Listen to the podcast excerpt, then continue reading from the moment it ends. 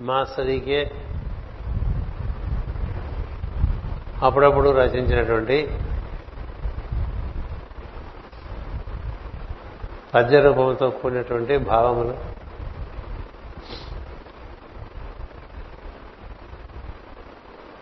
మనస్సు బుద్ధి మధ్య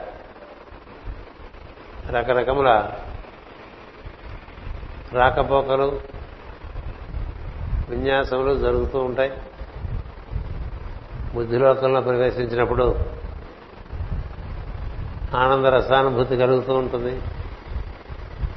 మానసిక కక్షలో ఉండి కార్యక్రమం నిర్వర్తిస్తున్నప్పుడు మరి యొక్క పరంపర భావన భావములుగా వస్తూ ఉంటుంది. అందుకని సాధకునకు కొన్నాళ్ళు బాగుంటే కొన్నాళ్ళు బాగుండదు మనసులో. కొన్ని రోజులు బాగున్న విషయాలే కొన్నాళ్ళ తర్వాత ఎందుకో బాగుండదు ఆ బాగుండనప్పుడు ఎంత పెరుగులా పెరుగులాడినా బాగుండదు ఎందుకు బాగుండదంటే మనం కూర్చున్నటువంటి స్థానం సరైన స్థానం. మన స్థానం మార్చుకోవాలి అంటే బుద్ధిలోకి మార్చుకోవాలి. మార్చుకుంటే మళ్ళీ రసానుభూతి కలిగే అవకాశం ఉంటుంది. ఎక్కడ కూర్చుని పట్టించాలో అక్కడ కూర్చునే పట్టించాలి ఎక్కడ కూర్చుని ప్రార్థన చేయాలో? అక్కడ కూర్చునే ప్రార్థన చేయాలి. ఆ ప్రదేశం ఎప్పుడు శుచిగా ఉండాలి. ఇది ఉన్నతమైనటువంటి మనోకక్షల్లో శుచి ఉంటుంది. నిమ్నతమైనటువంటి మనోకక్షల్లో శుచి అంతంత మాత్రంగా ఉంటుంది. మనం కూడా మన ఇంట్లో అన్ని చోట్ల కూర్చుని సద్గ్రంథ పఠనం చేయలేం కొన్ని కొన్ని చోట్ల బాగుంటుంది. ఎక్కడ బాగుంటుంది అనిపిస్తే అక్కడ కూర్చుంటుంది. అలాగే ఎక్కడ కూర్చొని పూజ చేసుకుంటే బాగుంటుందంటే ఎప్పుడు అక్కడే చేసుకుంటాం అది బాహ్యమైన విషయం. అంతరంగ విషయం ఏంటంటే నీలో ఉండేటువంటి బుద్ధిలోకంతో నువ్వు అనుసంధానం చెంది మనసుతో ప్రార్థన ప్రారంభించాలి. ఎందుకంటే మనం మానవులం కాబట్టి సహజంగా మనసులో ఉంటాం. అంచేది మనసులోంచి క్రమంగా బుద్ధిలోకి పెరగడానికి ఇట్లా భాగవత పద్యాలు చదువుకున్నాం అనుకోండి. అనుకోకుండానే మన ప్రయత్నం లేకుండా మన ప్రజ్ఞ మనోకక్షలోంచి ఉత్తమ మనోకక్షలోకి బుద్ధి కక్ష యొక్క పొలిమేరల్లోకి వెళ్తుంది. ఆ మాత్రం వెళ్తే చాలు అనుభూతి వస్తుంది. అందుచేత అలా మనం చదువుకుంటూ కార్యక్రమాలు చేసుకుంటూ ఉన్నప్పుడు కాలం బట్టి దేశం బట్టి మన కర్మ బట్టి అటు పైన మనం ఉన్నటువంటి ప్రజ్ఞ యొక్క స్థితి బట్టి రకరకాలుగా అనుభూతులు కలుగుతూ ఉంటాయి. అలాంటి స్థితిని వివరిస్తూ పద్యం రాశారు మాస్టర్ గారు ఇక్కడ. అరవయో పద్యం అది. నా చైతన్యపు జిహ్వలు ఎప్పుడూ భవన్నామ భవన్నానాగుణ స్వాదు భావన చిఖ్యాసులై పెనంగి మరి అభ్యాసాల్ అభ్యాసాల్ అభ్యాసాల్ తలపన్ అభ్యాసాల్పతన్ అభ్యాసాల్పతన్ గద్గద ప్రాచుర్యంబున ఒక్క తెన్నుబడి పోవంజాలక ఇంకెట్టు పోవంజాలదు ఇంకెట్టు ఈ వాచాధోరణి బట్టి నేర్చదను తద్భవాకృతులు శ్రీపతి అన్న ఇది చాలా ముఖ్యమైన విషయం. ఎందుకంటే నా చైతన్యపు జిహ్వ అంటే జిహ్వ చైతన్యం కారణంగానే అది పనిచేస్తూ ఉంటుంది. ఎప్పుడు భవ నానాగుణ స్వాదుభావ చిఖ్యాసువులై పెనంగి. నాలుగు ఎప్పుడు కూడా ఏం చేస్తుంటుందంటే చక్కని గుణములు కలిగినటువంటి భగవన్ నామములు. పుణ్యశ్రవణ కీర్తనుడు అంటారు భగవాన్. అందుకని అలాంటి నామాలు చెప్పుకుంటూ చదువుకుంటూ ఉంటే మనకి లోపల తెలియకుండానే ప్రశాంతత కలుగుతుంది కదా? ఇప్పుడు నమగు నగు మగమును సుమధ్యమును నల్లని మేనును లచ్చిక ఆటపట్టకు వరమును ఇలా పద్యం చదువుకున్నాం అనుకోండి మనకి చక్కగా మనసుకి ఒక సామరస్యం ఏర్పడుతుంది. ఒక ఉన్ముఖత్వం ఏర్పడుతుంది. అలాగే మనం కస్తూరి తిలకం అంటాం. కస్తూరి తిలకం లలాట ఫలకే పక్షస్థలే కౌస్తుభం నాసాగ్రే నవమౌక్తికం కరతలే వేణు కరే కంకణం సర్వాంగే హరిచందనం చకలయం కంఠేశ ముక్తావళి. గోపశ్రీ పరివేశితో విజయతే గోపాల చూడామణి. ఈ విధంగా నువ్వు రూపం ధరించి భగవంతుడికి ఎప్పుడూ ఒకే రూపంలో ఉండకల భక్తుని అనుగ్రహించడానికి రకరకాల ఆకర్షణమైన రూపాల్లో వస్తూ ఉంటాడు. అంచేత అలా ఒకటి మన చిత్రం చేసి ఒక చిత్రీకరించుకుని అప్పుడు కృష్ణ ధ్యానమో కృష్ణ గానమో చేస్తున్నాం అనుకోండి అనుభూతి వేరుగా ఉంటుంది. అందుకని ఈ గుణములు నానా గుణ. స్వాదు భావ చిఖ్యాసులై ఆ భావములు ఆ గుణాల్లో ఉండేటువంటి ఆ భావన మనకు బాగా ఆనందాన్ని ఇస్తూ ఉంటాయి. ఆ ఆనందాన్ని ఇస్తూ ఉంటే అందులో పెనంగి మరి అభ్యాస అభ్యాసముల అల్పతన్ అన్నారు. అభ్యాసాల్పతన్ అన్నారు. పలకటమే కష్టం కదా ముందు. కదా? ఇప్పుడే చూస్తున్నాను నేను. పద్దెనిమిది కంటే ముందే ప్రిపేర్ అయిపోయి అలా పెట్టుకోలేదు బద్ధకం చేత.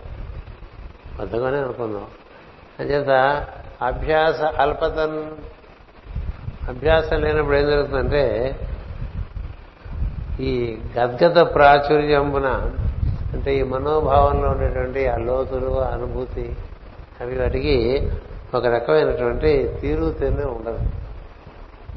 తీరు ఇవాళ గురువు గారు పాఠం సరిగ్గా చెప్పలేదు అనుకోరు శిష్యులు అనుకుంటారు. అంటే పక్కవాడు అంటాడు ఇంట్లో వాళ్ళు ఆవిడ కోపడిందేమో అంటాడు ఇవి మాట్లాడుకుంటారు కదా స్టూడెంట్స్. ఎందుకని? ఎప్పుడు బాగా పాఠం చెప్పేవాడు ఎందుకు చెప్పలేదు? వాళ్ళు అంటే మనస్సు ఏదో కొంత చిరాకు పడ్డది కదా. అందుకని ఇది ఎందుకు జరుగుతోంది? అభ్యాస అల్పతన్ అభ్యాసం సరిగ్గా లేకపోవటం వల్ల ఇది ఒక పద్ధతిగా పోవటం లేదు. నా శ్రీపతి రచనాభ్యాసంగా అనే ఆయన భావన ఇక్కడ. ఎందుకంటే ఎప్పుడు మొదలుపెట్టారు ఎప్పుడైంది ముప్పై వంద పద్యాలు అంతలో రాస్తారు. మాస్టర్ గారు నిలబడి చెప్పేయగలరు కూర్చొని కూడా అక్కల. అలాంటి వ్యక్తి ముప్పై ఏళ్ళు రాశారు కదా కదా? అంటే ఎప్పుడు తోచడం అంటే ఏదో రాసేద్దామని కాదు వచ్చినప్పుడు రాద్దామని. అది ఏదో అలా అలా అలా టైం పట్టింది. ఆ టైం బట్టల్లో మన దగ్గర కూడా కొంత పొరపాటు ఉందిలేమే అని ఆయనకు అనిపించి ఉండవచ్చు. అందుచేత ఒక తెన్ను పడిపోవని చాలదు. ఓ పద్ధతిగా పోదు. మనకు కూడా రకరకాల కాలక్రమంలో కార్యక్రమాలు వస్తున్నప్పుడు సన్నివేశాలు వస్తున్నప్పుడు ఒకే తీరును వెళ్ళదు జీవితం కదా? అంతరాయాలు వస్తూ ఉంటాయి. అంతరాయాలు రావడం వేరు మనం తెచ్చుకోవడం వేరు. మన అలసత్వం వల్ల వేరుగా అవి ఏర్పడటం కదా? అలసత్వమే కదా?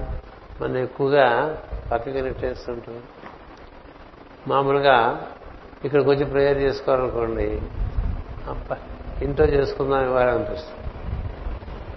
ఇంట్లో చేసుకుందాం అనిపిస్తుంది అలసత్వమే. ఎందుకు పెట్టుకున్నాం? కలిసి ప్రేయర్ చేద్దాం అని పెట్టుకున్నాం. మీరెవరన్నా రాకపోయినా దానికేమైనా అర్థం ఉంది. నేను రాకపోవడంలో అర్థమే ఉంటుంది పైగా మెట్లెక్కాలా దిగాల? అయినా రాలేదట ఏమిటి అలసత్వం కదా. అట్లా ఉంటుంది. ఇంట్లో చేసుకుందాలి అనుకుంటే తర్వాత ఏం జరుగుతుంది కదా? ఆ స్నానం చేయకపోయినా పర్వాలేదు.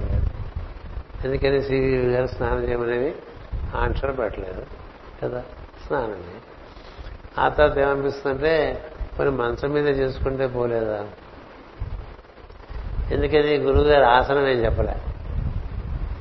ఇలా పద్మాసనంలో కూర్చో వీరాసనంలో కూర్చో అని చెప్పాలి. పడుకునైనా చేసుకోవచ్చు పడుకునైనా చేసుకోవచ్చు కదా. అని చేత హాయిగా మనసం మీదే పడుకున్నాం అనుకోండి ఏం దొరుకుతుంది నిద్ర వచ్చేస్తుంది మళ్ళీ అంతే కదా. నిద్ర అలా చాలా మంది ఒక్కొక్క స్టెప్పులు వెనకాల వెళ్ళిపోతుంటారు ఉంటారు. ఇవన్నీ మనలో ఉండేటువంటి అభ్యాసములో ఉండేటువంటి లోపం. అభ్యాసంలో ఉండేటువంటి అలసత్వం అల్పత్వం. ఆయన ధీరవంతుడు కాబట్టి కేవలం నా బతకమే తప్ప లేకపోతే ఎందుకు రావడుతున్నాడు ఉన్నది ఉన్నట్టుగా చెప్పుకోవడం అనేది అందరికీ సాధ్యపడదు. ఏదో పూతలు పూసేసుకుని కప్పి పూసుకుని మరొక రకంగా మాట్లాడుకుంటూ ఉంటాడు. అంచేత ఏదో ఉన్నది ఉన్నట్టుగా చెప్పుకున్నాడు. ఆయన చెప్పకపోతే ఎవరు చెప్పుకుంటారు? పైగా నువ్వు చెప్పకపోతే తెలియదా? అంతర్యామైన వాడికి తెలియదు ఉంటుంది మన బాధలన్నీ తెలుసు. అంచేత అలా చూస్తూ ఉంటాడు అంచేత అభ్యాస అల్పతం చేత ఇవి రకరకాలుగా పడిపోతున్నాయి. ఇంకా ఎట్లు ఈ వాచా ధోరణి బట్టి నేర్చదను? ఇద్దరు పెట్టుకున్నా కదా. ఇదేదో శతకం రాద్దాం అనుకుని ఉంటారు. ఇది ఈ లోపల రకరకాల ప్రవచనాలు మాట్లాడతారని వచ్చిన తర్వాత మనకి వేరే మాటలు పెరిగిపోతే దివ్య కార్యాల కార్యాలు ఆగిపోతుంటాయి ఒక రచనా కార్యక్రమం పెట్టుకున్నారనుకోండి ఎవరైనా. ఇక వేరే కొన్ని వ్యాపారాల్లో కొన్ని కమిషన్ బిజినెస్లో కొన్ని బ్రోకరేజ్ ఇలా పెట్టుకున్నాడు అనుకోండి ఇది ఆగిపోతుంది. ఇప్పుడు ఉన్నాడు. ఆయన భాగవతం రాశాడంటే ఇక వేరే వ్యాపకం పెట్టుకోలేదు. పెట్టుకుంటూ రాయలేదు. రాయగలడు? అంతా అదే అనుకుంటే రాయగలడు? అంచేత ఎప్పుడు నేర్చుకుంటానో ఆ తర్వాత మళ్ళీ నీ యొక్క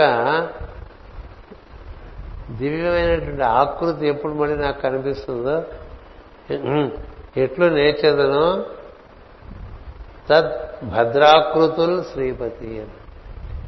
అంటే భగవంతుని యొక్క రూపం ఒకటి దర్శనం అయితే మనసులో కానీ బుద్ధిలోకంలో కానీ అది చాలా శుభమైనటువంటి విషయం. అంటే మళ్ళీ ఈ మధ్య ఏమైందనమాట అంతకుముందు దర్శనాలు అవుతుంటాయి మనకి.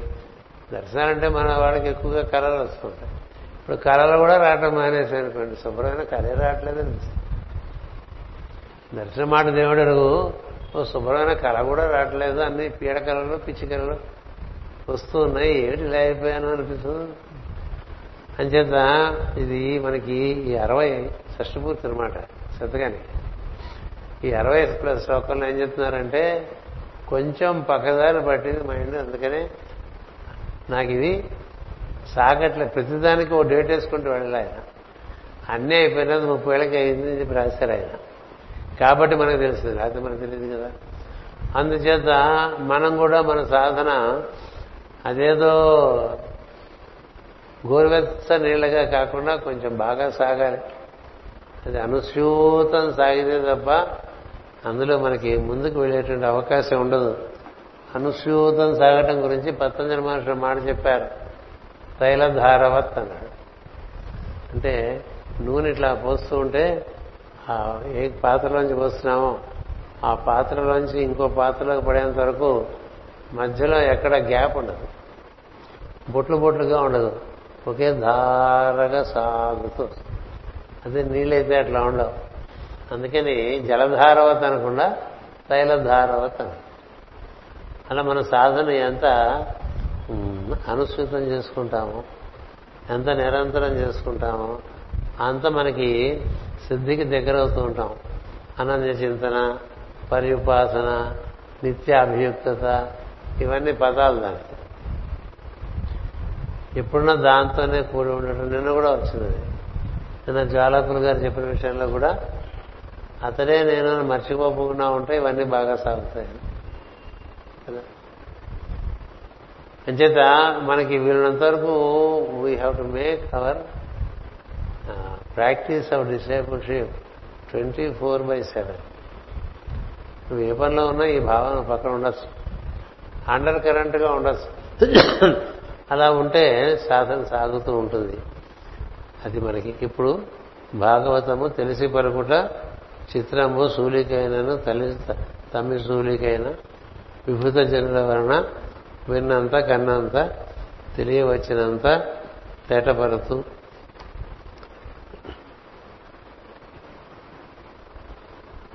పలికిడిది భాగవతమట పలికించు విభుండు రామభద్రుండట నే పలికిన భవహరమగునట వేరుండు పలుకగనేలా. అనేటువంటి రెండు పద్యాలు ఎప్పుడు గుర్తుపెట్టుకుని మనం భాగవతం చదువుకునే ప్రయత్నం చేయాలి. మనం ప్రియవ్రత వృత్తాంతంలో కొంత దూరం సాగి వెళ్ళాం. ఆ సాగి వెళ్ళిన దాంట్లో ఆయనకి పది మంది కుమారులు కలగటం అందులో ఏడుగురు కుమారుని ఏడు ద్వీపములు అంటే ఏడు ద్వీపములు అంటే ఏడు పొరలుగా ఉండేటువంటి భూమికి అధిపతులుగా చేయటం చెప్పుకున్నాం. ముగ్గురు కుమారులు ఈ ఏడు పొరల్లో ఉండేటువంటి జీవులకు ఉద్ధారణ కలిగించడానికి ఏ విధంగా సహకరిస్తారు అనేటువంటి విషయం తెలుసుకున్నాం. అంటే ప్రియవ్రతుడు అనేటువంటి మనవు ద్వారా పది మంది సంతానం కలిగితే అందులో ఏడుగురు సంతానాన్ని ఏడు దళములు అంటే ఏడు పొరల్లో ఉంటుంది. భూగోళం ఏడు పొరలకు అధిపతులుగా చేశాడు. వాళ్ళందరి గురించి వస్తుంది ఇంకా. అటుపైన ముగ్గురు సంతానాన్ని వారి ముగ్గురిని ఈ జీవులందరికీ ఉద్ధారణ కలిగించే మార్గంలో వారిని నియమించారు. ఆ తర్వాత మనకి ఆయన ఈ మొత్తం భూమి అంతా పర్యటించిన వలన భూమి యొక్క స్వరూపం ఆయనకి అవగాహన అయింది. అంతకుముందు ఆయనకి అవగాహన లేదు. భూమి చుట్టూ పర్యటిస్తుంటేనే ఏడు పనులు ఉన్నాయని ఏడు పనులకి ఏడు పేర్లు పెట్టారు వాటిని ద్వీపములు అంటారు. అందులో అన్నిటికన్నా స్థూలమైనటువంటిది జంబూ ద్వీపం. స్థూలమే కాదు అన్నిటికన్నా చిన్నది. దానికన్నా రెండు రెట్లు ఇంకోటి దానికన్నా రెండు రెట్లు ఇట్లా పెంచుకుంటూ ఈ భూమి కన్నా అరవై నాలుగు రెట్లు పరిమాణంలో మనకి మొత్తం భూమి ఉంది. చిట్ట చివరి పొరని పుష్కర ద్వీపము అంటారు. చెప్పుకున్నాం ఈ పుష్కర ద్వీపాన్నే శ్వేత ద్వీపం అని కూడా అంటారు. ఈ మైత్రేయాది మహర్షులు తర్వాత సనత్ కుమారాది మహర్షులు ఆ పొరల్లో ఉంటారు. వాళ్ళందరినీ శ్వేతద్వీపవాసులు అంటారు. వారికి భూమికి చేరువలో ఉన్నట్లు వాళ్ళ లెక్క. ఇక ఆ పైన ఏముంటుందంటే సప్తర్షి మండలం ధృవతారలో ఉంటాయి. ఇటు క్రిందుగా ఈశారమయ మండలం ఉంటుంది. ఒక పక్కగా కృతికా మండలం ఉంటుంది. అవన్నీ కూడా సూర్యమండలాలే. ఇది మన సూర్యమండలంలో మన భూమి యొక్క పరిస్థితి. అందుకనే భూమిని మనం ఏమంటామంటే భూకమలం అంట. భూకమలం అనేటువంటి సప్తద్వీప వసుంధర అని పది రోజులు పాటు చదివాం రొటీలో సప్తద్వీప వసుంధర. అంతేకాక ఈ భూమి మనకు కనిపించే భూమి మనం నిలబడి ఉన్న భూమి దీన్ని తొమ్మిది విభాగాలు చేశారు. అవగాహన కోసం. మనం ఏడు ఖండాలు అంటున్నాం కదా అట్లా తొమ్మిది విభాగాలు ఉండేవి. అందులో భరత వర్షంలో భరత ఖండంలో మనం ఉన్నాం.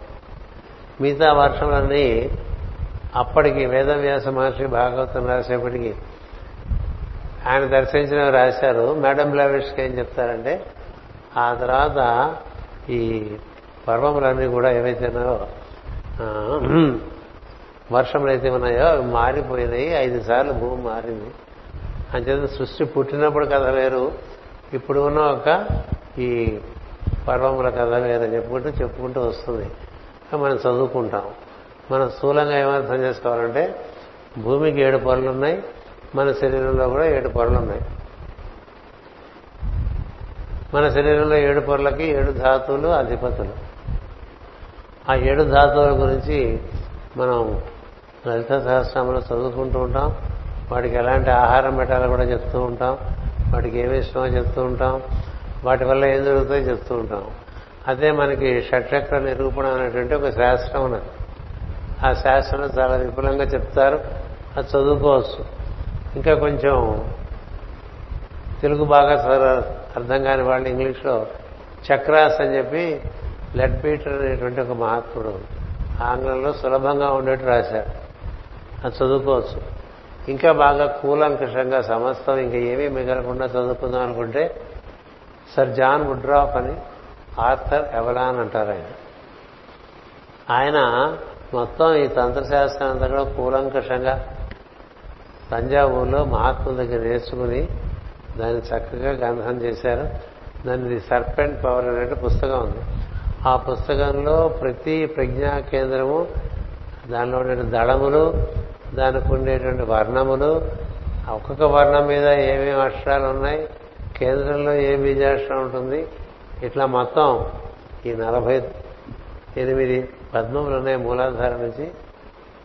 ఆజ్ఞ వరకు అటు పైన సహస్రారం.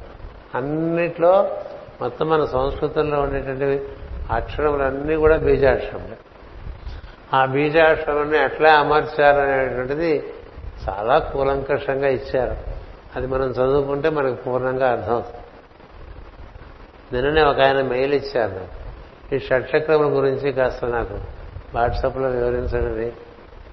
అంటే సర్జాన్ ఉడ్రాఫ్ రాసినటువంటి సర్పెంట్ పవర్ అనే పుస్తకం ఉంది ఇంత ఉంటుంది బాగా చదువుకోండి అది వాట్సాప్ మెసేజ్లో పెట్టగలిగిన విషయం కాదు కదా? మన వరకు ముందేం చేయాలంటే దీని అవగాహన ఏర్పడిన తర్వాత మీకు ఈ అవగాహన కావాలంటే లలిత సహస్రామంలో కూడా ఇచ్చా. అన్ని చక్రాలకు. ఆన్ హీలింగ్ అనే ఇంగ్లీష్ పుస్తకంలో ఇచ్చా. కానీ అవన్నీ క్లుప్తమే. అక్కడుండే సందర్భం కట్టి కొంత చెప్పాం. ఇప్పుడు మీరు నేను చెప్పినటువంటి ఈ సర్జాన్ వుడ్రాఫ్ రాసినటువంటి ఈ సర్పెంట్ పవర్ పుస్తకం తీసుకుంటే ఈ కుండలిని చైతన్యం ఈ చక్రాలన్నింటినీ ఏ విధంగా పద్మాలుగా వికసింపజేస్తుందో రాశారు. అది తెలియని వాడు యోగం తెలిసిన వాడు కాదు. అది తప్పకుండా చదువుకోవాలి. ఏదో కొంత సమయం కేటాయించి దాన్ని చదువుకుంటూ ఉండాలి. ఆ చదువుకుంటే మనకి ఏముందంటే మన మొత్తం మన యొక్క ప్రజ్ఞ సమస్తము ఈ సహస్రారం నుంచి మూలాధారం లోపలే ఉంది. అది అక్కడి నుంచి ఒక్కొక్క కేంద్రంలో బయటకు వచ్చి ఇప్పుడు చూడండి ఏడు అంతస్తు లిఫ్ట్ ఉంటే లిఫ్ట్లో ఒక అంతస్తుకు వచ్చి అక్కడి నుంచి బయటకు వస్తాం కదా. మళ్ళీ పైకి వెళ్ళాలంటే ఆ లిఫ్ట్ దగ్గర నుంచి పైకి వెళ్ళాలి కదా. అలాగే మనకి ఒక లోకం నుంచి ఒక లోకంలోకి మన ప్రజ్ఞ ప్రవాహం ప్రయాణం చేయాలంటే ఈ వెన్నుముకలో ఉండేటువంటి సుషుమ్న నాడిలో ప్రయాణం చేయాలి. అందుకని మనం ధ్యానం చేసేప్పుడు కూడా ఎప్పుడూ చెప్తూ ఉంటాను. శిరస్సును ఒక వెలుగుతూ ఉన్నటువంటి గోళంగాను దాని కింద ఉండేటువంటి వెన్నుముకను వెలుగుతూ ఉండేటువంటి దండంగాను భావించి అందులో నువ్వు కిందకి పైకి కిందకి పైకి అన్ని కేంద్రాలను తిరుగుతున్నట్టుగా భావం చేయమని చెప్తూ ఉంటాం అంతేకాదు ఇప్పుడు ఓం నమో నారాయణాయ అని మంత్రం చెప్తున్నాం. ఇప్పుడు చెప్తున్నాగా భాగవతంలో భాగవతం చెప్పినప్పుడు ఓం అనేటువంటిది ఒకసారి ఈ ఊర్ధ్వం నుంచి పై వరకు వెళ్ళడానికి భావన చేసి నమో నారాయణాయ అనేటువంటిది ఈ ఏడు కేంద్రాలను పరుక్కుంటూ కిందకి రావచ్చు. నస్కర్ ఇచ్చారు నారాయణ కవచం అని చిన్న పుస్తకం. మంత్రాన్ని అట్లా సద్వినియోగం చేయాలి. నమో నారాయణాయ అనేటువంటివి ఏడు అక్షరాలు. ఓంతో ఎనిమిది అక్షరాలు అయింది అందుకని నా మో నా రా య నా య. ఏడు అక్షరాలు ఓం నమో నారాయణాయ అంటూ పైనుంచి కింద వరకు దిగి. మళ్ళీ ఓం అంటూ ఓం నమో నారాయణాయ అంటూ కింద నుంచి పైకి. పైకి కిందకి పైకి కిందకి పైకి కిందకి నీ ప్రజ్ఞ తిరుగుతున్నట్లుగా లోపల వెలుగుదారిలో. చూసా శ్రీకృష్ణుడు మార్గశీర్ష మాసంలో మార్గశీర్ష పౌర్ణమి నాడు వెన్నెల్లో రాజవీధుల్లో నడిచాడంటారు కదా. ఇదే నడవటం అంటే మన లోపల అందులో మనకు దైవము ఉన్నాడు మనము ఉన్నాం. అందుకని అది ఒక వర ఉండేటువంటి అందులోనే నరుడు ఉంటాడు అందులోనే నారాయణ ఉంటాడు అని చెప్తారు. అని చెప్తే నరనారాయణలో ఉండేటువంటి ఈ ఈ మొత్తం ఈ శిరస్సు ఈ వెన్నెముక అందులో మంత్రం చేస్తూ ఊర్ధానికి పైకి కిందకి ఏడు చక్రాలు స్మరణ చేసుకుంటూ తిరుగుతుంటే ఒకటి ఉన్నాయని తెలుస్తుంది లోపల. లేకపోతే మనకి ఏమున్నాయని తెలుస్తుంటే లివర్ బాగుండకపోతే లివర్ ఉందని కిడ్నీ బాగుండకపోతే కిడ్నీ బాగలేదని కిడ్నీ ఉంది లేకపోతే అందరూ గుర్తించంగా. ఊపిరితిత్తులు బాగలేవు గుండె బాగలేదు కదా లివర్ బాగలేదు కిడ్నీ బాగలేదు ప్యాంక్రియాస్ బాగాలేదు. ఇవి తెలుస్తుంటాయి కదా. ఇవన్నీ దాని చుట్టూ ఏర్పడినటువంటి పనస చెట్టు చూడండి అలా వేసుకుంటూ వచ్చేస్తుంది ఇరలు పనస కాయ ధరిస్తూ. కాండం? అంటే ఈ కాండం అందుకనే మేడి చెట్టు చెప్తారు. మేడి చెట్టుకి ఏంటంటే కింద నుంచి కాయలు వచ్చేస్తున్నాయి కాండం నుంచి కూడా కాయలు వచ్చేస్తాయి. కొమ్మలకి కాయలు వచ్చేస్తాయి కాండానికి కాయలు వచ్చేస్తాయి అట్లా ఈ కాండము ఆ పైన ఉండేటువంటి శిరస్సు మొత్తం అంతా కూడా అక్కడి నుంచి సైడ్ వేస్లో మిగతా అంగాలన్నీ ఉంటాయి. అన్ని అంగాలు ఈ ప్రజ్ఞకు లోపడి ఉంటాయి.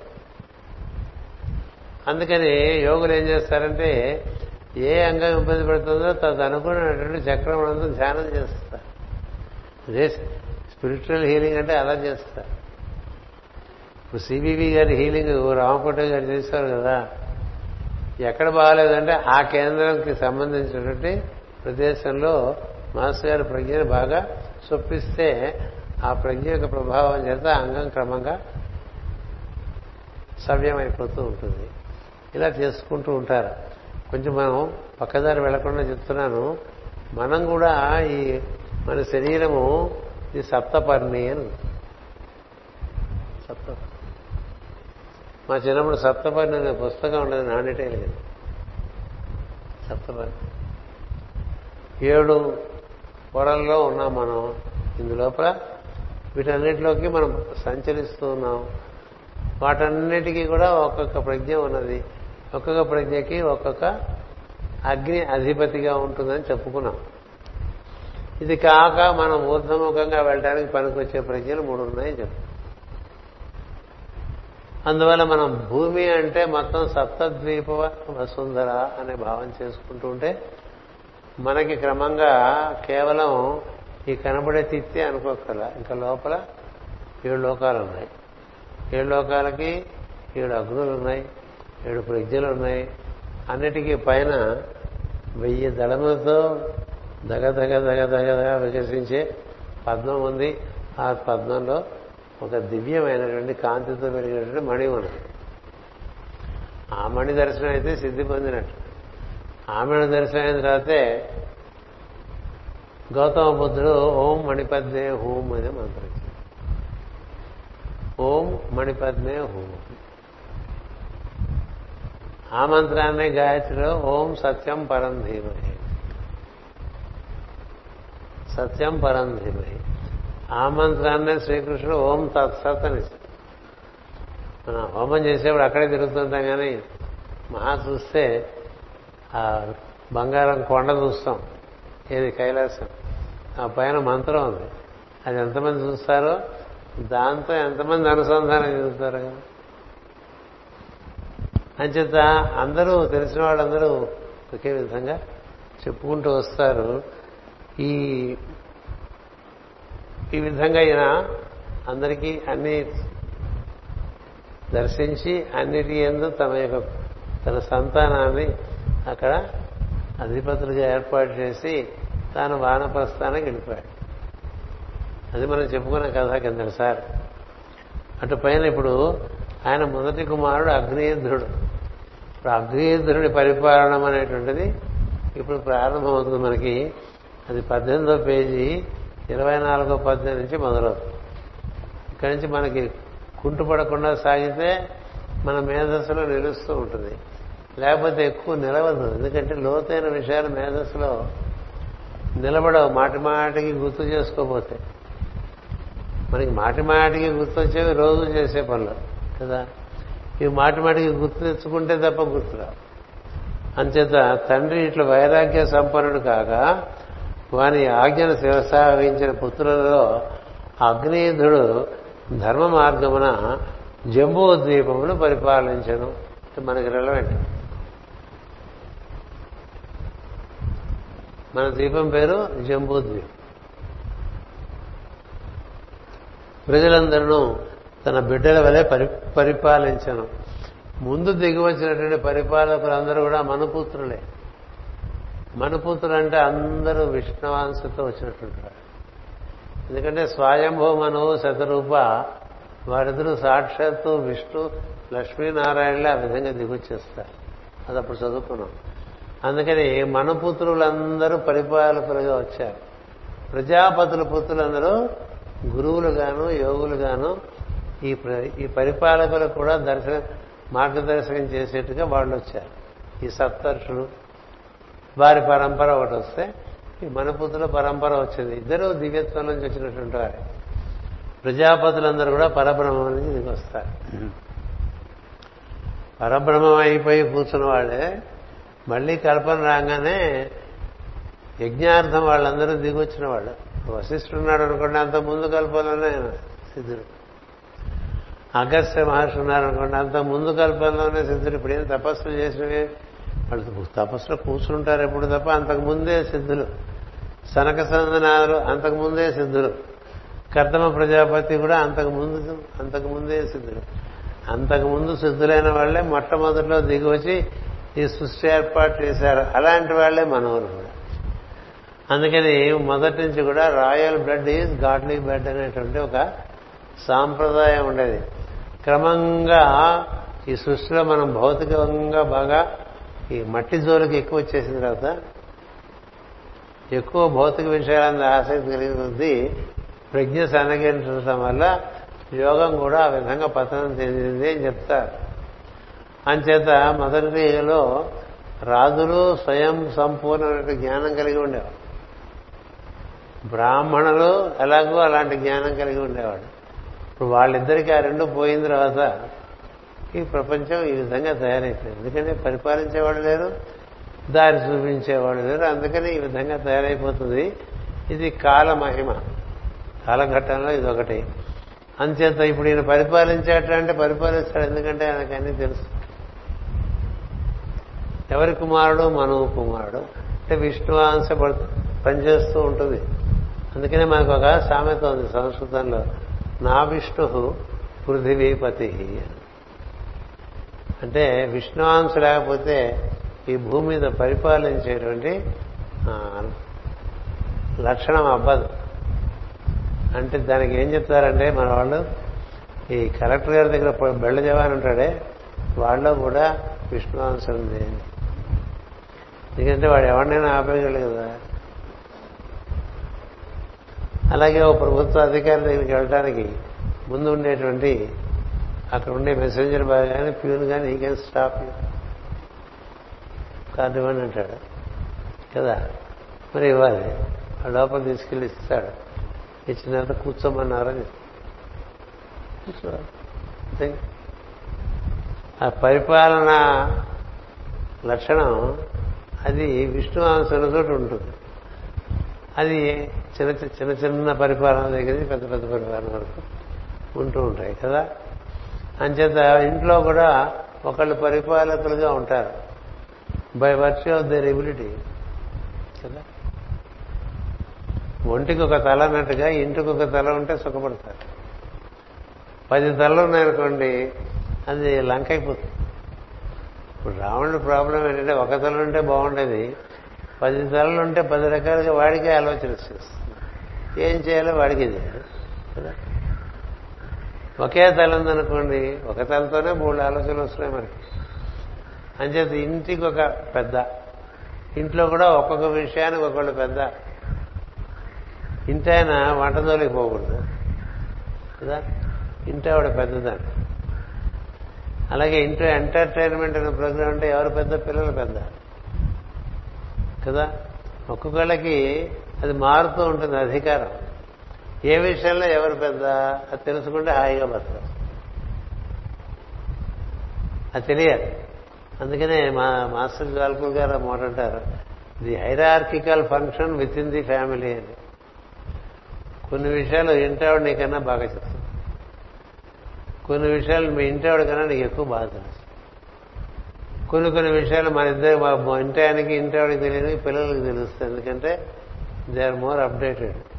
కదా? అందుకని వాళ్ళని కూడా వినాలి. ఇలా ఉందనుకోండి పరిపాలన బాగా సాగుతుంది. ఇక్కడ ప్రజలందరినీ ధర్మ మార్గంగా పరిపాలించాడంటే వాళ్ళ మాట విని వాళ్ళకి ఏం కావాలో చూస్తూ వాళ్ళకి కావాల్సిన విధంగా వాళ్ళని బాగా ముద్దుగా పెంచుకోవటం అండి.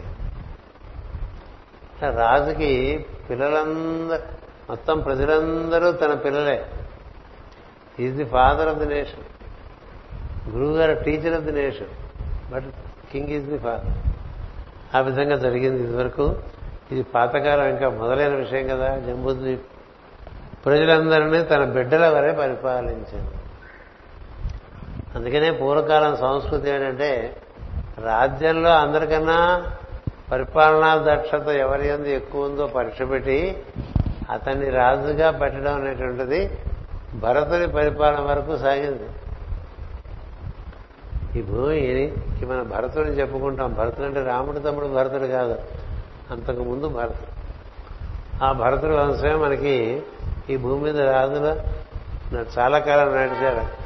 ఆయన ఏం చెప్పారంటే రాజ్యంలో అందరికన్నా దక్షుడైన వాడు తర్వాత రాజవ్వాలి అలాగే గురు గురువు యొక్క ఆశ్రమంలో కూడా అన్ని విద్యల్లోనూ బాగా నిష్ణాతులైన వాడు అందరికన్నా ఉత్తముడైన వాడిని గురువు తన తర్వాత ఆ పీఠానికి అధికారిగా పెడతాడు.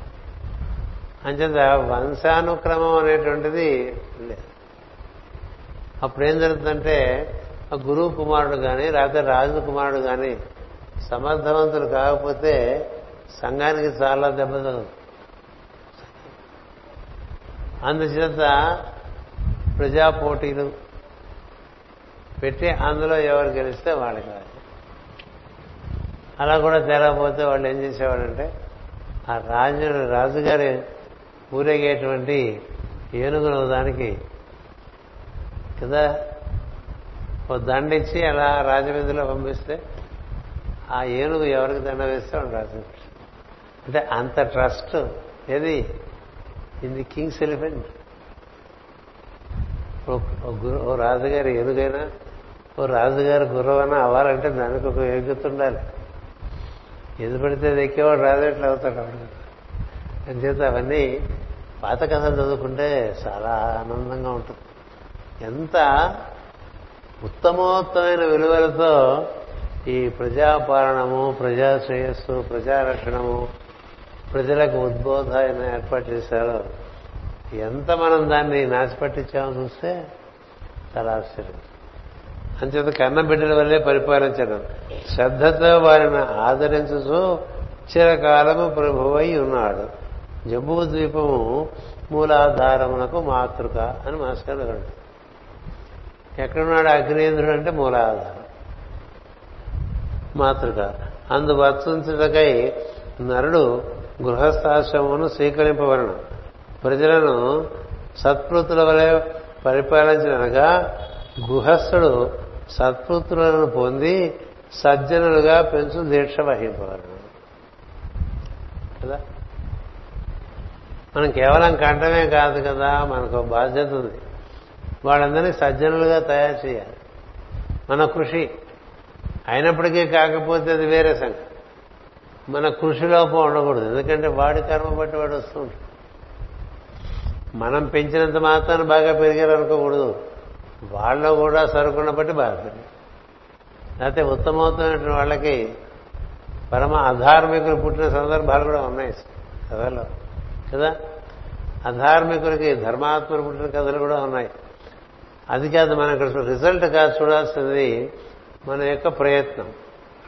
ఏం చెప్తున్నారు? సంతానం పొందాలి భౌతిక దేహం ధరించిన వారందరూ వాళ్ళ భూమిక మూలాధారంలో ఉంటుంది మన ప్రజ్ఞ?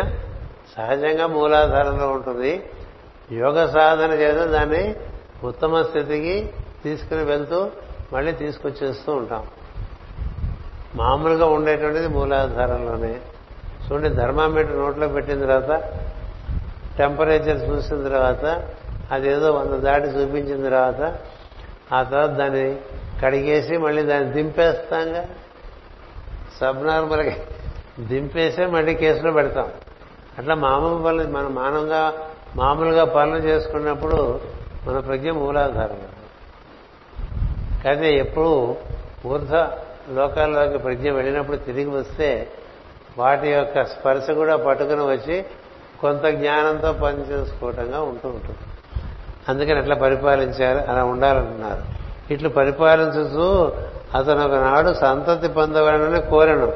మందర పర్వతం చేరను. మేరువు సహస్రమునకు మందరమును మూలాధారమునకు సంకేతము మేరు పర్వతం మేరు పర్వతాన్ని మన వాళ్ళందరూ చూసి వచ్చేసే ఉంటుంటారు కదా. ఏదో పర్వతం చూపించి మేరు పర్వతం అంటారు. అసలు మేరు అంటే అది మనలో ఉండేటువంటి మన భూమికి ఉండేటువంటి ఉత్తర ధ్రువం. ఉత్తర ధ్రువం చూసిరాము మనం. హిమాలయాలు ఉత్తర ధ్రువంలో లేవు. కదా? ఆ హిమాలయాల్లో మేరు అదే అరే ఎక్కడో చూపిస్తాడు ఒకటి చూపించేసి అదే మేరు అంటే చూసి వచ్చేసాం అనుకుంటాం సరే అదొక బాధ. నిజానికి మేరు అంటే మన సహస్రారం. మందరం అంటే మన మూలాధారం. మనకి అట్లాగే భూమికి సౌత్ పోల్ అంటాం కదా అది మందర పర్వతం దాన్నేగా మది పట్టుకుని మధించారు? మందర పర్వతాన్ని పట్టుకునే కదా? వాసుకునే చుట్టి శుభ్రంగా అటు ఎడాపెడా చిలికారు. చిలికితే ఏవో పుట్టుకొచ్చింది అది వేరే కదా అందుచేత ఈ మందరములకు దిగి వచ్చేటండి ఆయన. అంటే ఏం లేదు. ప్రజ్ఞ మూలాధారానికి చేర్చుకున్నాడు గృహస్థ ధర్మ నిర్వర్తించడానికని మందరము సమీపమునతడు ఏకాగ్రచితుడై సృష్టికర్తను సకల ఉపచారములతో అర్చించాడు మనకి పెళ్ళి కోసం చేసుకోవటమే ఏ సంతాన ప్రక్రియకన్నట్టుగా చేసేసుకుంటుంటారు కదా? అలా కేవలం కామం కోసం పెళ్ళి చేసుకుంటే పుట్టేవాళ్ళంతా పశుప్రాయంగా ఉంటారు. పూర్వకాలం వివాహం అయిన తర్వాత కొంతకాలం భార్యాభర్తలు కలిసి ఉంటారంతే. అన్యోన్యత పెంచుకుంటూ కలిసి స్నేహితులలే ఉంటారు. ఆ తర్వాత సంతానం పొందాలి అనే సంకల్పం ఇద్దరేందో దృఢంగా ఏర్పడిన తర్వాత అప్పుడు దేవతారాధన చేస్తారు. ఎందుకంటే దేవత సహకారంతో గ్రహముల సహకారంతో సత్సంతానాన్ని పొందవచ్చు. ఈ సృష్టికంతా మూలమైనటువంటి వాడు చతుర్ముఖ బ్రహ్మ కదా. త్రిమూర్తులలో మూడో వాడు. ఆయనే క్రియాశక్తి. అందుకని ఒక సత్కార్యానికి దేనికైనా మనం భగవద్ ఆరాధన చేసినట్టే ఈ సృష్టి కార్యానికి కూడా అంటే సంతానం పొందే ప్రక్రియ కూడా బాగా ఆరాధన జరగాలి. బృహస్పతి ప్రసూత నువ్వు చదువుతూ ఉంటానే ఏమిటా శ్లోకం యా ఫలనీర్యా అఫల. ఫలించడాన్ని ఫలించుగాక అంటున్నాం ఆ స్తోత్రం యా ఫలినీర్యా అఫల. అపుష్పాయాస్య పుష్పిణి. ఎక్కడ పుష్పించట్లేదో అక్కడ పుష్పింపజేయగలడు బృహస్పతి. ఎక్కడ ఫలించట్లేదో అక్కడ ఫలింపజేయగలడు బృహస్పతి. ప్రసూత స్థానం అంటూ సూతం కదా. అందుకని గర్భధారణ కూడా బృహస్పతి అనుగ్రహం గ్రహముల అనుగ్రహం కావాలి దేవతల అనుగ్రహం కావాలి. అన్నిటికీ మూలమైనటువంటి సృష్టికర్త అనుగ్రహం కాదు అందరూ సంతానం కోసం పూర్వకాలం మనం కథ చదువుకుంటే బ్రహ్మను గురించే తపస్సు చేస్తారు. పెళ్ళికి బ్రహ్మను గురించి తపస్సు చేసిన వాళ్ళు? సంతానానికి బ్రహ్మము చతుర్ముఖ బ్రహ్మను గురించి తపస్సు చేసిన వాళ్ళు? ఇలా మనకు కనిపిస్తుంటారు. ఇలాంటి ఆచారాలు మనకి అవసరం. సంస్కారం పెరుగుతుంది. అయితే కుసంస్కారమే. అసలు పెళ్ళి ఎందుకండి మాకు? వితౌట్ మ్యారేజ్ సంతానం ఉండకూడదు అని అడుగుతారు అటెంతే మన పొలిమేరలు దాటితే కథ వేరుగా ఉంది కదా. ఇప్పుడు మన పొలిమేర లోపల కూడా లివింగ్ టుగెదర్ అని పెట్టేశారు. ఇదంతా కేవలం పశు ప్రవృత్తి అవుతుంది. భాగవతం మనం వదిలిగా చదువుకుంటే మనకే తప్పేది పెద్ద జ్ఞానం కల ఇంతటి వాడు అన్ని తెలిసిన వాడు సర్వసమంధుడు భగవంతుని ప్రార్థన చేసుకుని ఒక మంచి కార్యానికి పూనుకున్నాడు అనేటువంటిది ఉన్నప్పుడు మనం ఎలా చేయాలండి? ఏ కార్యానికైనా ముందు భగవద్ ఆరాధన దైవారాధన అనేటువంటిది ముఖ్యం. జరిగితే వాళ్ళ సహకారం చేత నీ పని సులువవుతుంది. అంతేకాదు శుభప్రదంగా అవుతుంది. అంతేకాదు పుట్టుకొచ్చింది పనికొచ్చేట్టుగా ఉంటుంది. లేకపోతే అది ఏం పుడుతుందో తెలియదు కదా? అందుచేత సకల ఉపచారములతో అర్చించను. బ్రహ్మదేవుడు సంతోషించి తన సన్నిధిలో సంగీతము పాడుతున్న పూర్వచిత్తి అని అప్సరసను పంపాను. ఆమె దిగివచ్చి ఆ వనసమీపమున విహరించుచుండెను. మనోహరముగా దట్టముగా పెరిగిన చెట్ల గుబుర్లలో విహరించాను. ఆ చెట్ల నల్లుకొని ఉన్న రంగుల పూల తీగల గల పొదరిండ్లలో విహరించను. అచ్చట జంటలై విహరించుచు మనోహర కూజితములు చేయుచున్న నీటి కోళ్ళు కలహంసలు మున్నగు పిట్టల నడమ తిరిగాను. నిర్మల జలములతో పద్మములతో నిండి ఉన్న కోనేళ్ళలో జలక్రీడలు చేశాను. విలాసముగా త్రిప్పుకొనుసు ఒడుగులు పోవుసు నాట్యము చేయుసు పాటలు పాడుచుండెను. యోగ సమాధిలో కన్నులు మూసి అని అగ్నీధుడు మెల్లమెల్లగా కన్నులు విప్పి చూచాను. ఆమె ఆడు తేనె తేనెటీగ వలె పుష్పముల సుగంధమును ఆఘ్రాణించుచుండెను ఆమె రూపమును ఆమె రూపము దేవతలకు మానవులకు మనసు కనులు తృప్తిపరచినట్లుండెను. ఆమె విహారమునందలి కులుకులు వినయపు తొడికిసలు చూపుల తడకులు అవయముల సొగ సొగసులు మన్మద బాణములను వర్షింపు వర్షం కురిపించను.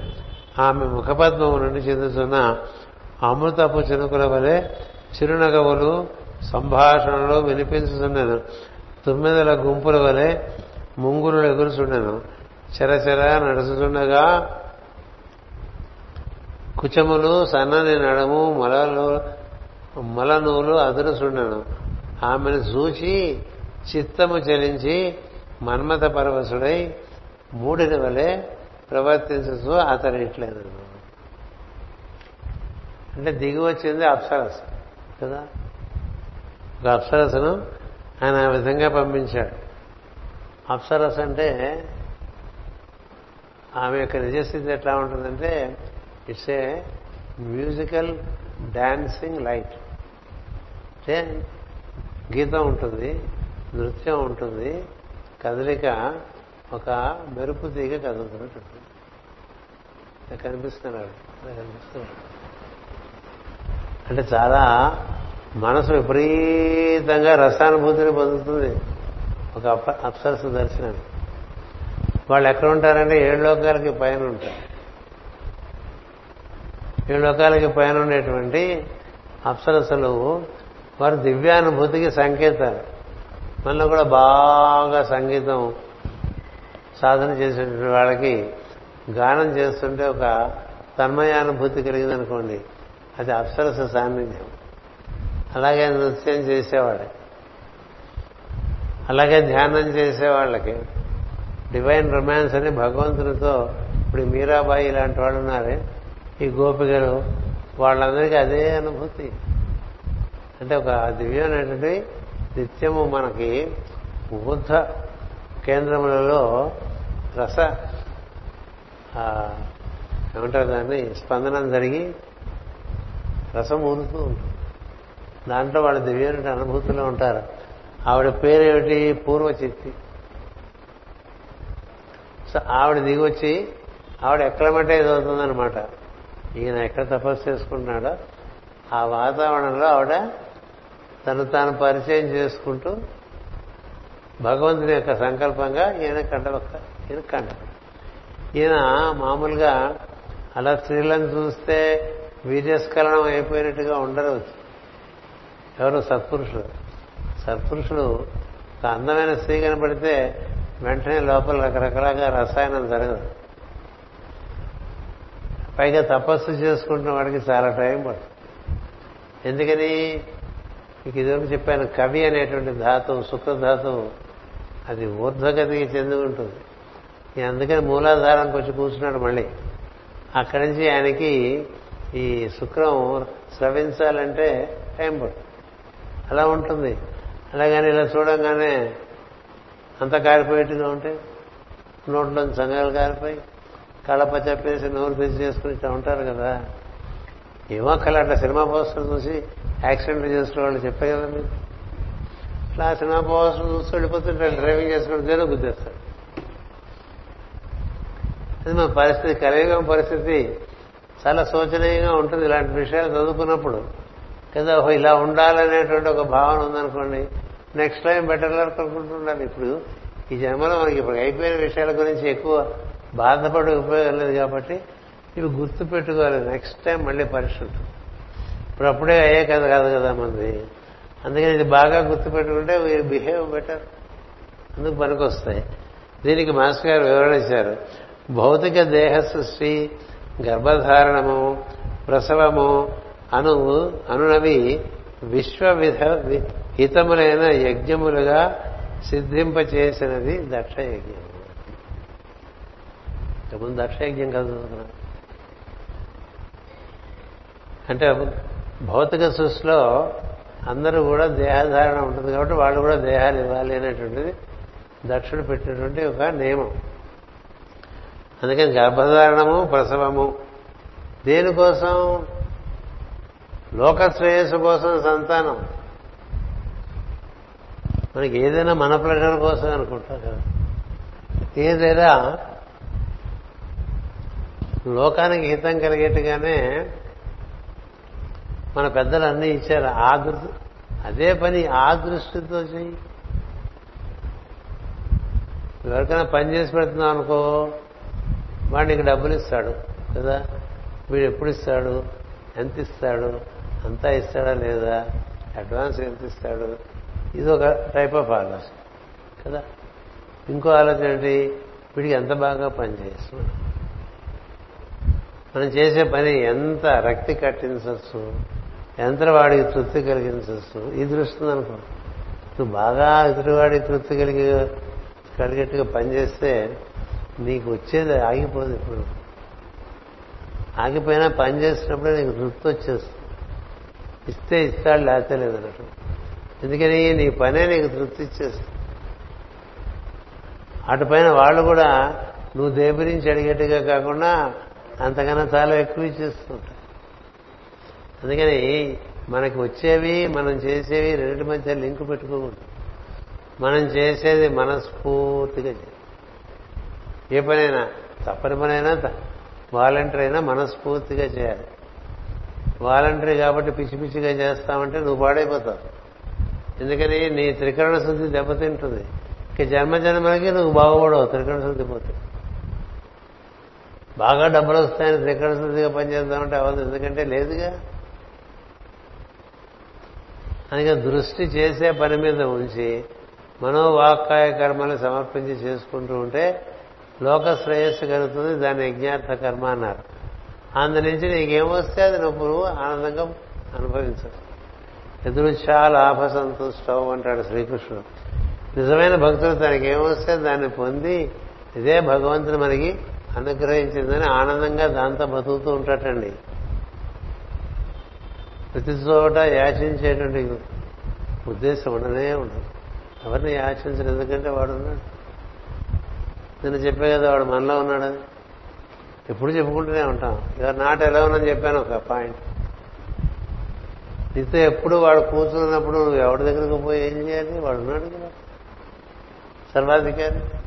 వాడితో పెట్టుకో వాడిని అడుగు. సిబిపి గారు చెప్పింది కూడా అదే. నీకేం కావాలని నన్ను అడగరా. ఊళ్ళో వాళ్ళందరినీ అడగండి దేవిని కొట్టి మామేసుకుని ఊళ్ళో వాళ్ళందరినీ అడక నన్ను అడగరా. నీకు కావాలి నీకు అవసరమైతే ఇస్తా లేకపోతే నీకు ఆ భావమే తీసిస్తా అంత గొప్ప రెండో ఒకటే. రెండో ఒకటే. నీకు ఆ భావమే లేకపోతే ఇంక దాని కూర్చుని అసంతృప్తి ఉండదు. లేదు అది నీకు ఇస్తాడు అయిపోతుంది అందుచేత ఈ విధంగా యజ్ఞార్థం ఏం చేసినా ఇక మిగిలినది సౌందర్య ఉపాసనము ఇది గర్భధారణము ఈ కార్యక్రమాలకి కొంత ఆకర్షణ కూడా ప్రకృతిలో ఏర్పాటు చేశారు. అందుకని అందులో భాగంగా సౌందర్య ఉపాసన ద్వారా మనకి కొంత రసానుభూతి కలుగుతుంది. యవన వయస్సు శృంగార రసానుభూతి అనవి అవి లేనిసో సంతతి పొందినట్టు యజ్ఞమున ప్రసవ వేదన తప్ప తప్ప మరి ఏ ఆకర్షణ ఉండదు. ఈ సంతానోత్పత్తి కార్యక్రమంలో రసానుభూతి లేకపోతే ఆ ఆనందం మనకి కరువైపోతుంది. అదేదో పెద్ద పరిశ్రమగా చేసేసాం అనుకోండి ఓ పరిశ్రమగా చేసేసి ఇలా చెమటలు చేసుకుని బయటకు వచ్చేసాం. చేస్తే ఏం జరుగుతుందంటే ఆవిడకి మిగిలేది ఏమిటి ఆవిడ కూడా ఎప్పుడు అవుతుందా డెలివరీ అని భయపడుతూ బతుకు ఎంతసేపు ప్రెగ్నెన్సీ కన్ఫర్మ్ అయిన దగ్గర నుంచి భయంతో బతకడానికి ప్రెగ్నెన్సీ ఎందుకు? You should enjoy the pregnancy you should enjoy the act of sex అప్పుడు నీలోంచి వచ్చినటువంటి పిల్లవాడు కానీ పిల్ల కానీ దాని నుంచి అనుభూతి పొందడం పిల్లలు పెరుగుతుంటే ప్రతి వయసులోనూ అనుభూతి పొందే విధానం ఉంటుంది కదా? పెద్దానికి చిరాకు పడిపోయేవాడికి ఏ అనుభూతి ఉంటుంది? అంతేత ఇక్కడ మాస్టర్ గారు చెప్తున్నారు సౌందర్య ఉపాసనము శృంగార రసానుభూతి అన్నవి చాలా ముఖ్యమని చెప్తున్నారు. అవి లేని సో సంతతి పొందినట్టు యజ్ఞమున ప్రసవ వేదన తప్ప మరి ఏ ఆకర్షణము లేదు. ఏ పని చేసినా దాంట్లో మనకి ఒక అనుభూతి ఉండాలి. ఇప్పుడు పూజ చేస్తున్నాం అనుకోండి ఎప్పుడైపోతుందా? భగవంతుడా అని పూజ చేస్తుంది ఎట్లా? మనం పెట్టుకుందాక ఎవడు అడిగాడు? క్షేముడు అడిగాడు. కంచం ముందు కూర్చున్నప్పుడు అనుకోవే. ఎప్పుడైపోతుందిరా బాబు ఇది తింటామని అనుకుంటాం. అనుకోం కదా. జబ్బు ఉంటే అనుకుంటాడు. కదా. ఇదొక బాధ అనిపిస్తుంది. జబ్బుని వాడికి ఆనందించడం. అట్లాగే పూజ బాధ అయిపోయి ప్రేయర్ బాధ అయిపోయి ఎవరు బలవంతం ఏం లేదు కదా.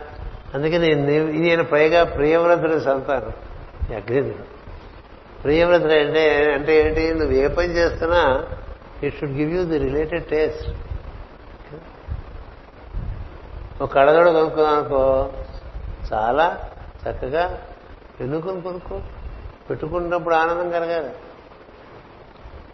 ఓ సొక్క కొనుక్కున్నావు లాగు కొనుక్కున్నావు ఓ చెప్పులు కొనుక్కున్నా అవి వేసుకుంటే ఏడుస్తూ ఉండకూడదు. అవి ఏడుస్తూ ఉండకూడదు. మన చూసి అవి ఏడ్చి వాటిని చూసి మనం ఏడ్చి అలా ఉండకూడదు. అన్నిట్లోనూ ఆనందం పొందే పద్ధతి ఒకటి ఉంది. అది మాట్లాడి చెప్తుంటే అష్టవిద్యని ప్రతి చిన్న విషయంలోనూ ఆనందం పొందదు provided you know how to relate to it అదొక అగ్నిగా చెప్పాను మీకు. కదా? యుద్ధమజిహుడు అని యుద్ధమాజీహుడు అనేటువంటి అగ్ని ప్రతి విషయంలోనూ రుచి. అన్నిట్లో రుచి. రుచి పెంచుకో. అంచేత ఆకర్షణ నేర్చో జీవరాశులను ప్రజాసర్గములకు వినియోగించుట సంతోషమైన పని కాదు. రోగులు మందులు మురిగినట్లు కర్తవ్య నిర్వహణం ఒక్కటే కలుగుతుంది మిగులు రోగులు ఎప్పుడు కూడా మందు తప్పదు కదా అని మిగుతాడు తప్ప ఆనందంగా మిగుతాడు ఎందుకంటే మందు వేసుకోవడం అంటే రోగం ఉందని ముందు గుర్తు చేస్తున్నట్టే కదా? కదా అంచేత దాన్ని ఏమనుకోమన్నారు? ఔషధం జాహ్నవీతో గంగాజలం అనుకోరా అన్నారు. ఎందుకంటే పూర్వం మనకు ఆయుర్వేదం కషాయాలు ఇచ్చేది. అందుకని అది గంగాజలం అనుకో ఆయుర్వేదం మందు అనుకోపోక వైద్యుడు ఎవరు? నారాయణుడు అనుకో.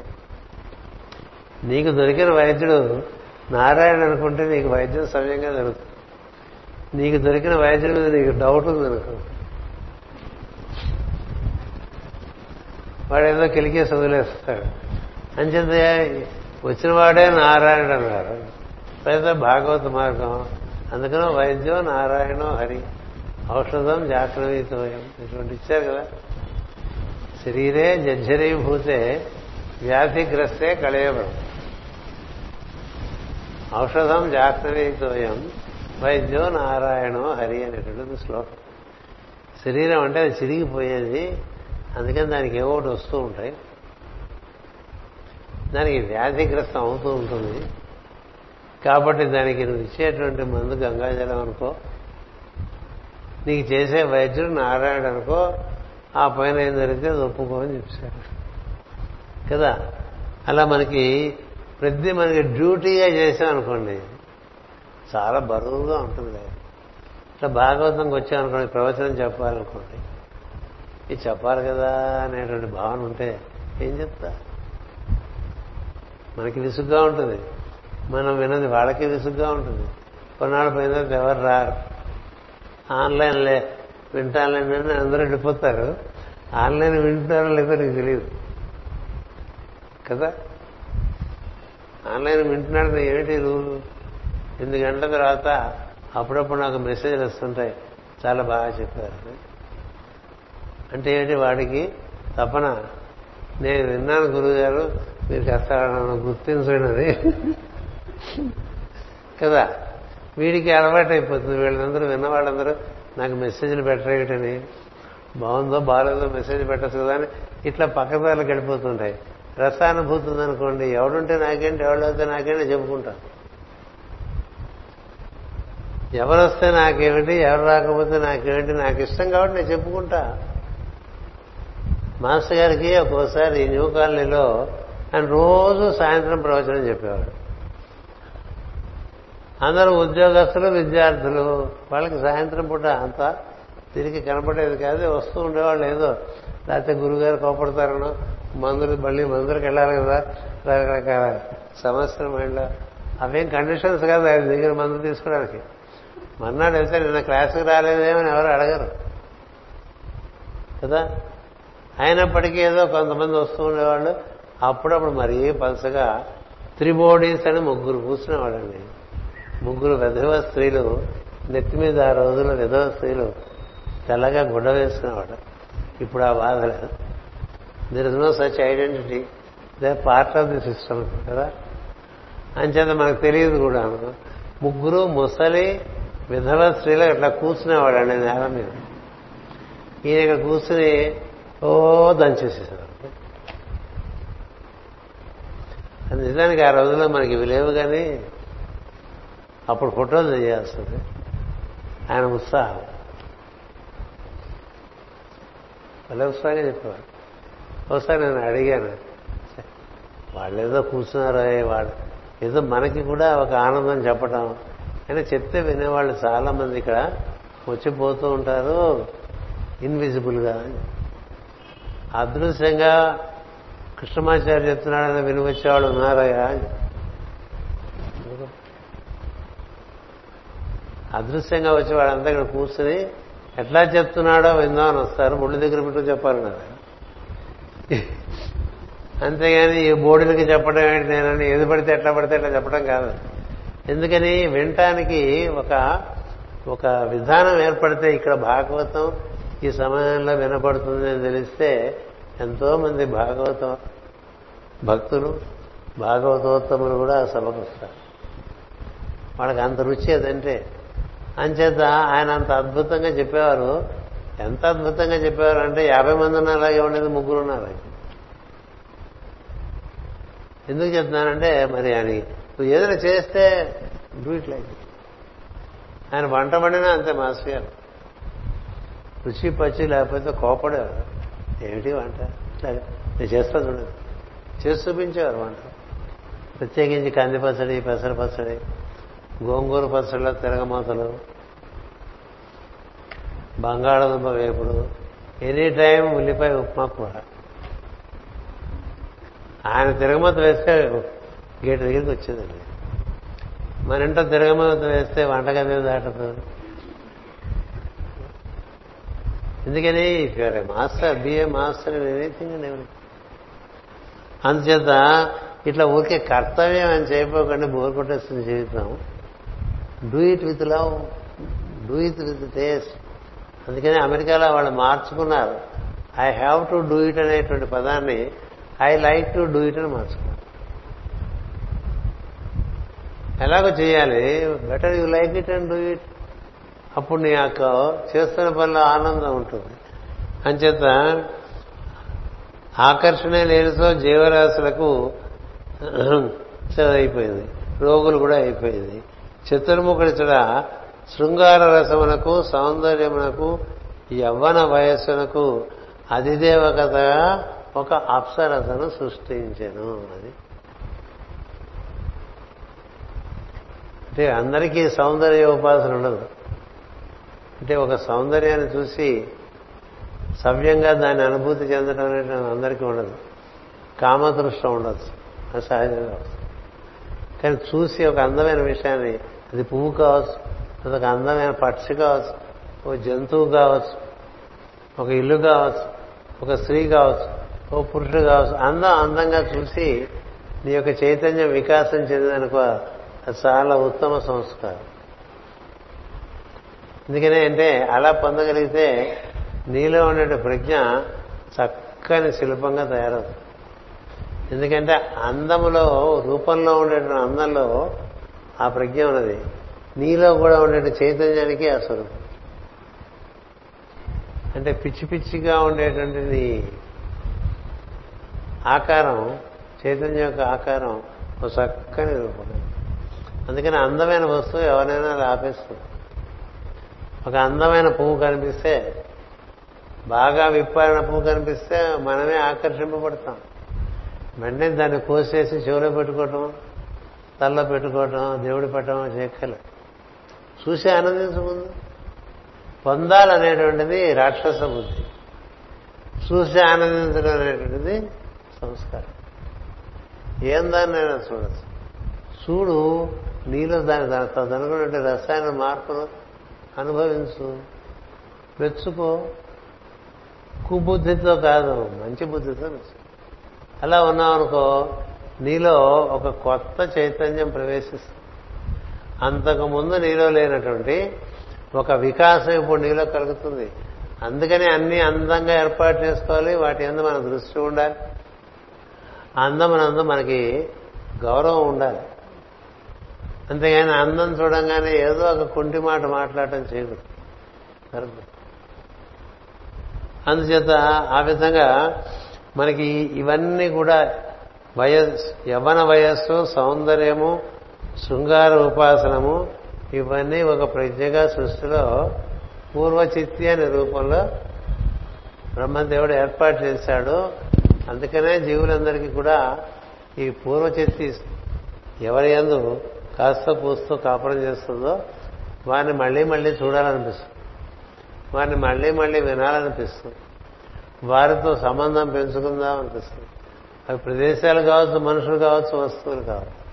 అందుకంటే అలాంటి వ్యక్తి ఒకటి ఈ పని మీదే పంపించాడు కాబట్టి ఈ అగ్నేంద్రుడికి ఆమె ఎందు మనసు అగ్రమైంది అక్కడికి మనకి ఎనిమిది గంటల నాలుగు నిమిషాలైంది. మళ్ళీ ఇంకో ఘటనలోకి వెళ్ళే ముందు ఇక్కడ ఆపుదాం. పై ఆదివారం మళ్ళీ ఎనిమిదో తారీఖు అవుతుంది. మనం భాగవతం కొనసాగిస్తూ ఉందాం. ఒకవేళ మనకి భాగవతం ఆదివారానికి ఏమైనా అడ్డాలు వస్తూ ఉంటే ఇదివరకు అట్లాగా ఇప్పుడు ఆన్లైనే కాబట్టి ఇంకో రోజు పెట్టుకుందామంటే పెట్టుకోవచ్చు. ఎందుకు ఆ మాట చెప్తున్నానంటే అందరికీ అంతకుముందు ఏం జరిగింది అంత బాగా గుర్తుండదు. వాళ్ళందరికీ కంటిన్యూటీ ఆఫ్ కాన్షియస్నెస్ ఉండాలంటే వాళ్ళు మళ్ళీ చదువుకోవాలండి దగ్గర. అందుకని వారం లోపలే మళ్ళీ ఒక క్లాస్ అంటే అంతలా మర్చిపోతారని నేను అనుకోను. అందుకని ఒక కంటిన్యూటీ ఉంటుంది. కొంచెం కథాంశం కూడా ముందుకు సాగుతూ ఉంటుంది. మనకి ఎలాగూ కరోనా కవర కారుణ్యం వల్ల క్యాంపులు లేవు. కదా? కరోనా కారుణ్యం వల్ల మనకి క్యాంపులు లేవు. వారం అంతా ఇక్కడే ఉంటాం. ఒక ఆదివారం ఇంకో కార్యక్రమం వచ్చిందనుకోండి. ఎందుకంటే ముందు ముందు అంతా మన గురు పూజలు వచ్చేస్తాయి. కదా? గురు పూజలు అంటే ఆదివారం సాయంత్రం కైంకర్యం అయిపోయిందిగా. అప్పుడు ఇది ఆగిపోకూడదుగా. అందుకని ఏదో నెక్స్ట్ క్లాస్లో చెప్పండి. నెక్స్ట్ క్లాస్ కలుస్తాం కాబట్టి. ఏ రోజు అంటే ఆ రోజు పెట్టుకోవచ్చు ఎంతమందికి వీలుగా ఉంటే బాగుంటుంది. అంత ఎక్కువ మెజారిటీకి బాగుండే రోజు పెట్టుకుందాం. శనివారం కైంకర్యం అయిపోయింది. ఆదివారం కైంకర్యం. ఆదివారం కుదరకపోతే ఇంకో రోజు చెప్పండి. మనం చెప్పుకుంటున్నాం స్వస్తి ప్రజాభ్య పరిపాలయంతాం. న్యాయేన మార్గేణ మహీమహేష గోబ్రాహ్మణేభ్య శుభమస్తు నిత్యం. లోకా సమస్త సుఖినో భవంతు. లోకా సమస్త సుఖినో భవంతు.